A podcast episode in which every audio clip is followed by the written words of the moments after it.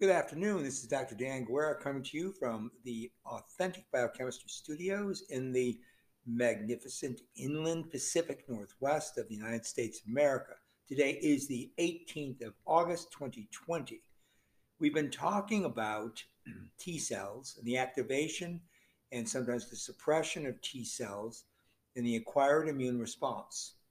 In the aggregate, and then we discussed specifically T helper, also known as T effector cells T suppressor, also known as T regulatory or T reg cells, as well as other classes of T lymphocytes, which include natural killer cells, and then a whole series of CD8 positive cells, which carry out functions similar to the CD4 positive lineage, uh, but that have different targets uh, as um, uh, inhibiting the disease sequelae. Now we talk we were talking about T cells quite a bit really for the last several months. Uh, off and on, I spent many many uh, lectures on talking about autoimmune diseases, and ultimately that led us through the innate and then the acquired immune response. We did talk about T and B cell, um, not only how they function in autoimmunity, but the metabolism within those cells. So that's where we are now. Remember, this is all a part of a really large arc of lectures I've been doing now for I think about a month. And this has to do with aging, both cellular aging, known as senescence, that's one of the cellular fates, as opposed to, say, uh, autophagy or tumor or apoptosis, being three other possible fates for cell lineages.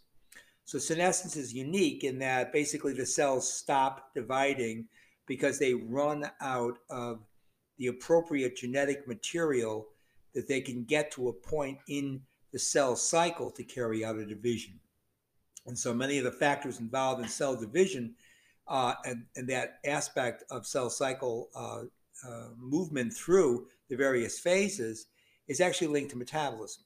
And we talked about utilization of bioenergetic compounds like fatty acids versus carbohydrate and amino acids.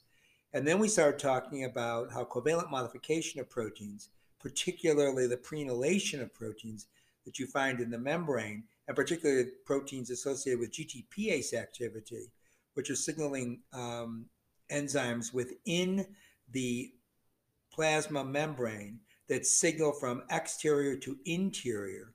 And in the, in the uh, presence of this occurring in a T cell lineage, what you get is typically activation because of ligand binding. And the ligands on T cells, of course, are antigen presentation from APC cells, the antigen presenting cells. Uh, that's at least one motif that T cells function. Of course, they interact with B cells as well. Um, so that's what I'm going to try. That's where we were talking about cholesterol biosynthesis. It's also known um, as cholesterologenesis. And if you want to know about the specific pathway, we call it the MVA pathway, uh, mevalonic acid pathway. That's because it's the first stable intermediate along the way to synthesize all the isoprene um, lipids. Start remember isoprene is a C5 unit, uh, and so you start from C5 units and you build up from there. So we talked about farnesyl, and then when you make a pyrophosphate ester of farnesyl, which is C15 isoprene lipid, that is a substrate for farnesylation of proteins. Remember, at the carboxy terminus, uh, after carboxymethylation on specific CAAX amino acid residues on the uh, carboxy terminus of proteins that are destined to get farnesylated. And remember that that farnesylation can then introduce that protein as an interdigitating protein into the plasma membrane. And when that happens, it allows for the, that uh, enzyme or that uh, complex to interact with what's going on extracellularly to transduce the signal across the plasma membrane. And so having a farnesylation, a covalent modification like that, on the carboxy terminus of a protein like a GTPase, like a Rho GTPase, for example, will allow that protein to be fully functional within that plasma membrane. We also talked about another another prenylation so prenylation would be, again, the generic term. Farnesylation is specific because it's C15. We talked about one other one, and that was geranyl geranylation. And a geranyl is a C10 isoprene compound, isoprenoid. And so when you have two C10s combined together, you have a geranyl geranyl. And the substrate for geranyl geranyl of proteins is GGPP, uh, right? Geranyl geranyl pyrophosphate. So that's a highly energized compound because it has two uh, anhydride phosphate bonds. And so that allows it to be a good substrate for uh, the covalent addition reaction to a protein carboxy terminus. That's how it functions in terms of the logistics of the enzyme activity. So you have farnesyl transferases and you have geranyl transferases. And we talked about the activation of those proteins in terms of how you synthesize not only the intermediates in cholesterologenesis, being the C15, C20 moieties, but also how bioenergetics is shifted using glutamine as a carbon source cytosolically to synthesize citrate. Um, and then that citrate, of course, uh, goes through ATP citrate lyase reaction, generating acetyl CoA, which goes on to make the lipids and also fatty acids, by the way, via the fatty de novo fatty acid synthesis pathway. So that's using amino acids, but you can also, of course, get citrate from the TCA cycle. Uh, and we went through all the bioenergetics of that. So that's where we are now. And now I'm going to talk more in depth about the metabolism inside the T cell. So all of that was just getting us to where we need to be. Now, last time I left you with a kind of um, very serious discussion about how we were able to um, activate T cells and how this pro, uh, post translational protein prenylation had a lot to do with how T cells are activated. Now I'm going to tell you about the details within those T cells. The paper published in Frontiers of Pharmacology on the 17th of March of this year, that's 2020, the following can be determined. The sterol response element binding proteins act as transcriptional factors that network multiple biochemical signals, including the control over such phenomena as endoplasmic reticulum stress, and then inflammation, autophagy, and indeed programmed cell death in the form of apoptosis. So SREBPs, those response element proteins, those transcript the, the transcription factors, contribute to the pathogenesis actually of a lot of diseases, uh, type 2 diabetes, um, fatty liver disease, and chronic kidney disease, to name three. there are also uh, SREBPs, and how they act as transcription factors within cells is also associated with neurodegeneration and diseases that are that are linked to neurodegeneration in the central nervous system and peripheral nervous system, uh, cancers, and also a whole host of other metabolic diseases, some of which are genetically inherited. So these SREBPs are membrane-bound transcription factors, and they're involved in, in a general sense, lipid homeostasis. There are three forms of these transcription factors. There's, there's SREBP1A, 1C, and 2. And they're encoded by two different genes, the SREBP1A and the 1C. And they originate from different promoters of the sterol regulatory element binding transcription factor, which is SREBF1 gene, where the P2 is derived from the BF2, for example. So the SREBP1A stimulates the progenesis of proliferating cells, and the 1C form regulates fatty acid and triacylglycerol synthesis in lipogenic organs, such as the adipose and, of course, the liver. So SREBP2 regulates specifically sterol biosynthesis. Okay, so you, that's a really brief overview. Now let's get into more detail. The SREBPs are helix, loop, helix, LZ, that is leucine zipper transcription factors. So, and they're basic proteins. So we call them BHLH-LZ, basic helix loop, helix leucine zipper transcription factors. It's how they bind to the DNA. And they're translated as inactive precursors, and they're usually bound to the endoplasmic reticulum membrane.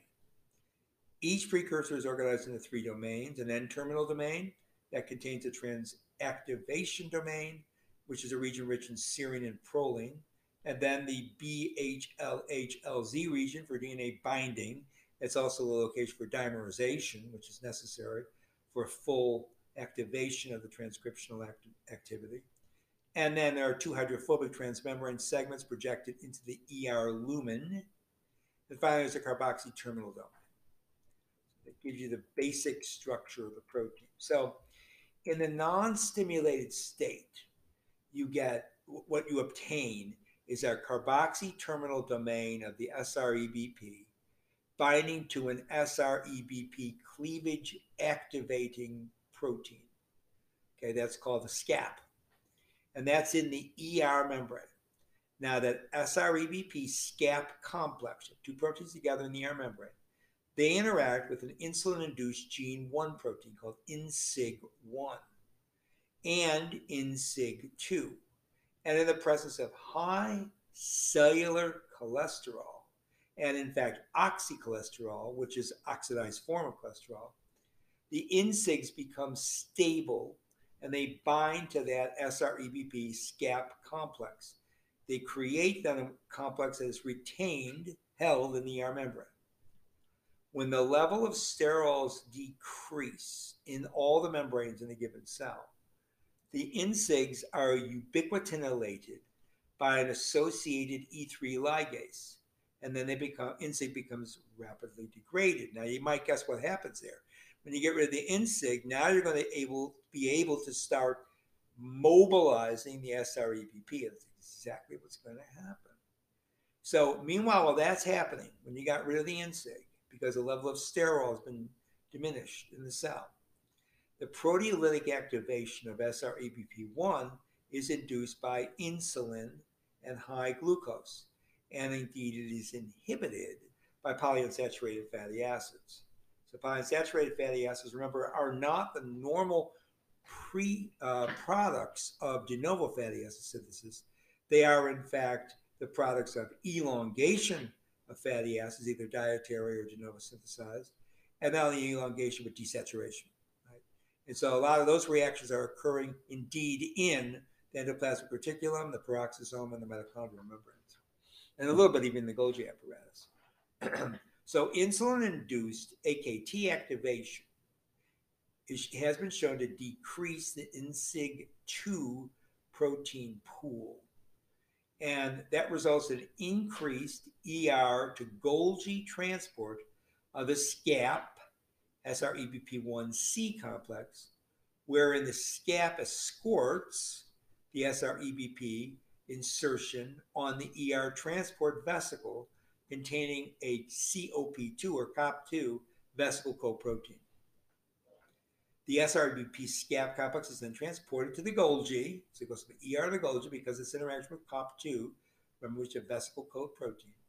All of that then makes it to the Golgi, and where the ER luminal loop originally of the SREBP is initially cleaved by a Site1 protease or SIP or S1P, which is a membrane bound, yes, indeed, serine protease. We talked a lot about serine proteases. Remember the serine protease inhibitors, right? So, subsequent to cleavage by Site2 proteases, which is again a serine type 2 uh, protease, but now you're going to have an, another isoform of it. A zinc metalloprotease generates a transcriptionally active N terminal domain, which then gets translocated to the nucleus via a protein called importin beta. Importin beta. So that's how all that turns out. Okay, that's how this whole thing rolls out to get the transcription factor, the SREBP, into the nucleus. And then, of course, it's going to have to bind to the DNA. And you know how it's going to bind to the DNA because of that basic loop helix, uh, helix loop helix domain, right, and the leucine zipper domain, right? It's going to bind to the DNA on a specific element, and that element's going to be the SRE, which is the sterol response element, which is the DNA acting cis in front of essentially a portion of the promoter region for the transcription factor to facilitate transcription of whatever gene is going to be turned on. Okay, got all that? Good. Now, let's stop for a second and remember this T cell differentiation is actually regulated by that process I just told you. In fact, it's regulated specifically by the transcription factor SREBP. Okay? So SREBP signaling is required. Some examples of what I mean by that.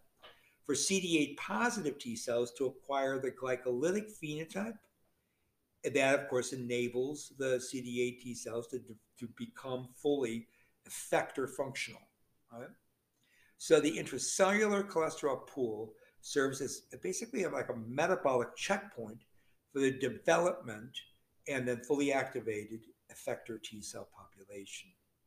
That's, of course, consistent with a lot of previous work uh, in this area that cholesterol has demonstrated cholesterol abundance is increased in the gamma delta T cells compared to, for example, the alpha beta T cells, which you will recall from my two video lectures is downstream, okay, from T cell differentiation. So that could account for the rapid innate like effector response of the gamma delta T cells because it's signaling a distinction, signaling a difference, you see, with the sterol um, response element binding protein now starting to function to generate a whole new suite of genes. So this is a transcriptional sequelae, right? And that's how you get T cell differentiation. So it's very straightforward in terms of um, cellular dynamics, biochemical dynamics. So now, furthermore, um, this concept may even apply to the regulatory T cells, the Tregs, which are also a, a very important T cell population. Remember, have the CD4 lineage. And they appear to require sufficient metabolic flux through the mevalonic pathway for them to become fully functional. So all this, you know, comes together. Now, the SREBP1C gene transcription is activated itself. Okay, so that transcription factor, transcription, is activated by a liver X receptor or LXR. That's modulated, of course, by insulin, polyunsaturated fatty acid, and oxysterol, as we've been saying. The LXR retinoid X receptor heterodimer, we're back to having retinoid heterodimers here, interacts with the LXR responsive element, that's the DNA, located in the SREBP1C promoter, and that's going to initiate the, the SREBP gene transcription, making messenger RNA for that gene. The activation of the farnesoid X receptor, known as XR, induces a small heterodimer partner known as SHP. It induces the expression of that, and that leads to the inhibition of LXR and a reduced SREBP1C expression. So this is a feedback regulation. Now, the transcription of the SREBP target genes is tightly regulated by the nuclear SRBP translocation and stability or stabilization. Now, this is where mTOR comes into play. mTORC1, which of course is a major downstream element of insulin induced phosphatidylinositol 1,3 kinase activity, which is associated with the AKT activity. All of that activates the SREBP1 depending on an S6 kinase 1 activity. Okay? So that's all downstream from this INSIG interaction that occurred so that you get the mobilization of the protein to begin with, right? Now, mTORC also promotes, promotes, excuse me, SREBP uh, via the phosphorylation of another protein called lipin-1. Now that lipin-1 is easy to remember because it's a phosphatidic acid phosphatase. Okay, that's going to make it, basically a phosphatidic acid phosphatase is going to make what? It's going to make diacylglycerol, right? Okay, so dephosphorylated lipin-1 triggers lipin-1 nuclear localization that reduces nuclear SRBP and it alters the localization of the SREBP to the nuclear periphery where it's no longer a transcription factor. So that's a lot of very good intimate detail of how this works. But I want you to understand how you get for the, get to the level of transcribing the transcription factor. Okay, and you can see that insulin plays a role, oxysterols play a role, polyunsaturated fatty acids inhibit the LXR, whereas oxysterols activate it. You get the idea what's going on. Now, to continue this process, nuclear SREBPs undergo a post translational modification wherein a glycogen synthase kinase 3 phosphorylates the nuclear R, uh, SREBP1A on a serine residue, serine canonically 434.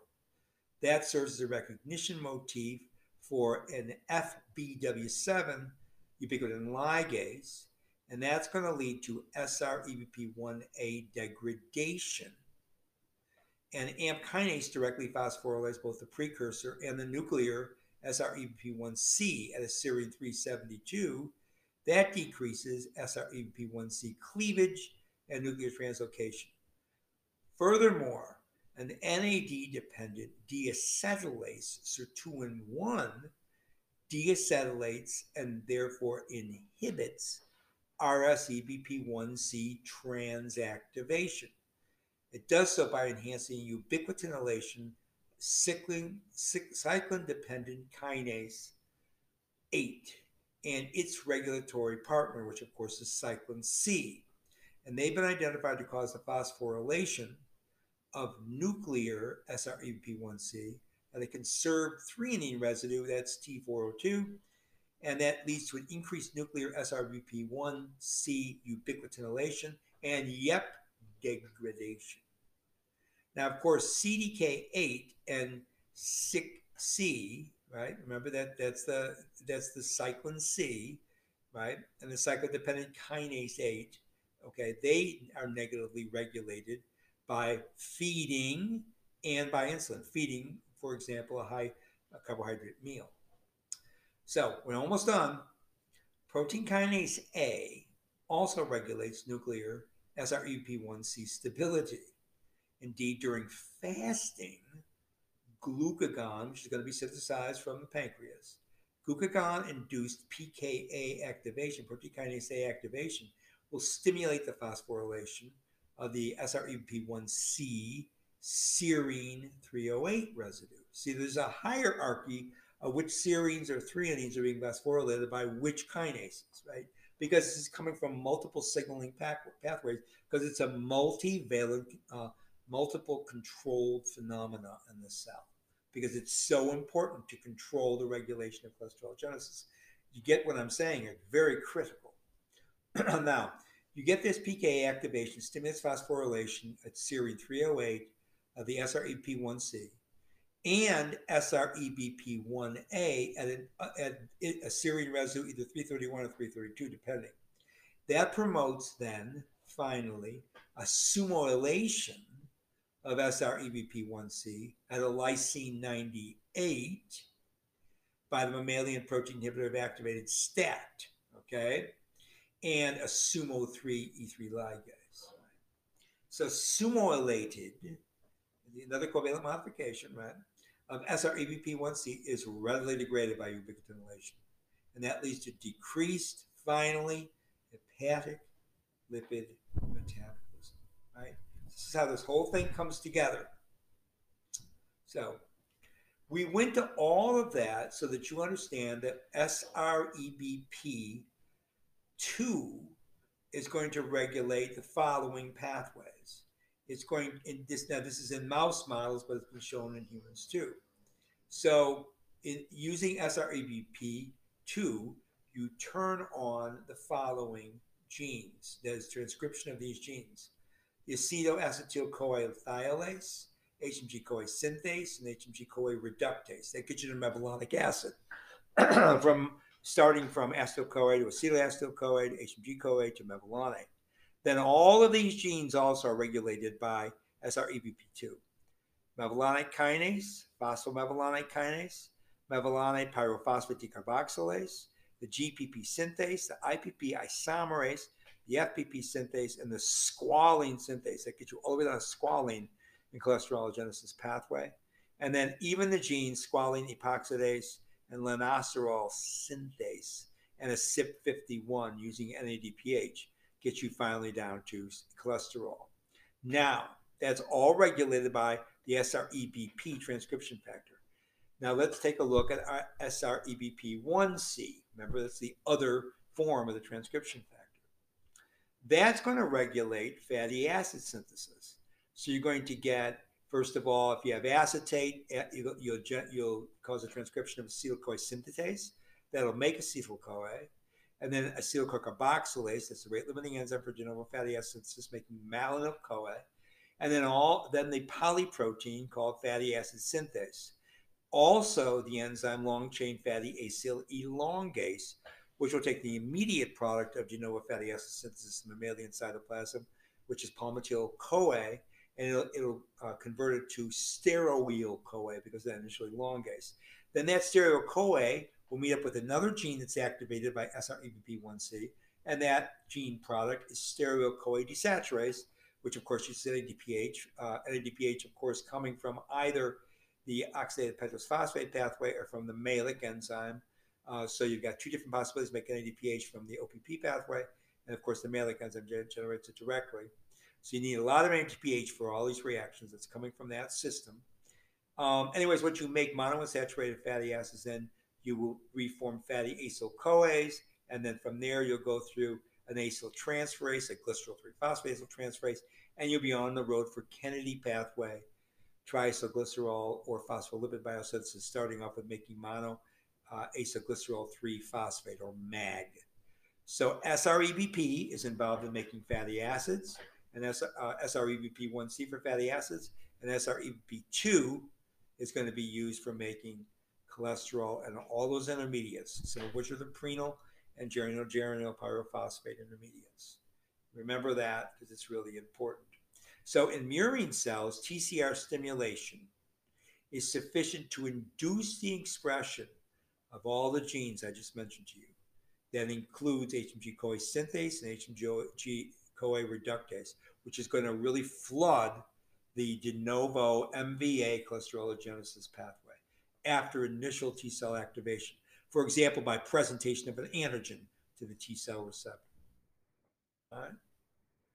So, induction of that lipogenic program in activated T cells is going to occur even at submitogenic concentrations of antigens. And it does not, uh, of any antigen, for example, the GP100, and it does not require, to get to that point, any co-stimulation. Indeed, farnesyl pyrophosphate synthase condenses them with DMAPP with one uh, uh IPP molecule to form the geranyl pyrophosphate, as well as geranyl pyrophosphate with a second IPP to form the farnesyl pyrophosphate. So all this is going to be induced just by having sub-mitogenic concentration of a specific antigen called GP100, glycoprotein 100. Farnesyl pyrophosphate is the common substrate for all the myocytic branches that you can think about including uh, for, for uh, this pathway. Then product cholesterol, all the steroids, ubiquinones, and of course, all the prenylated proteins. Squalene epoxidase catalyzes the first oxygenation step of cell biosynthesis, and that's a totally different final rate limiting enzyme. And we talked a little bit about that last time. We were talking about that paper. So um, we're going to stop here.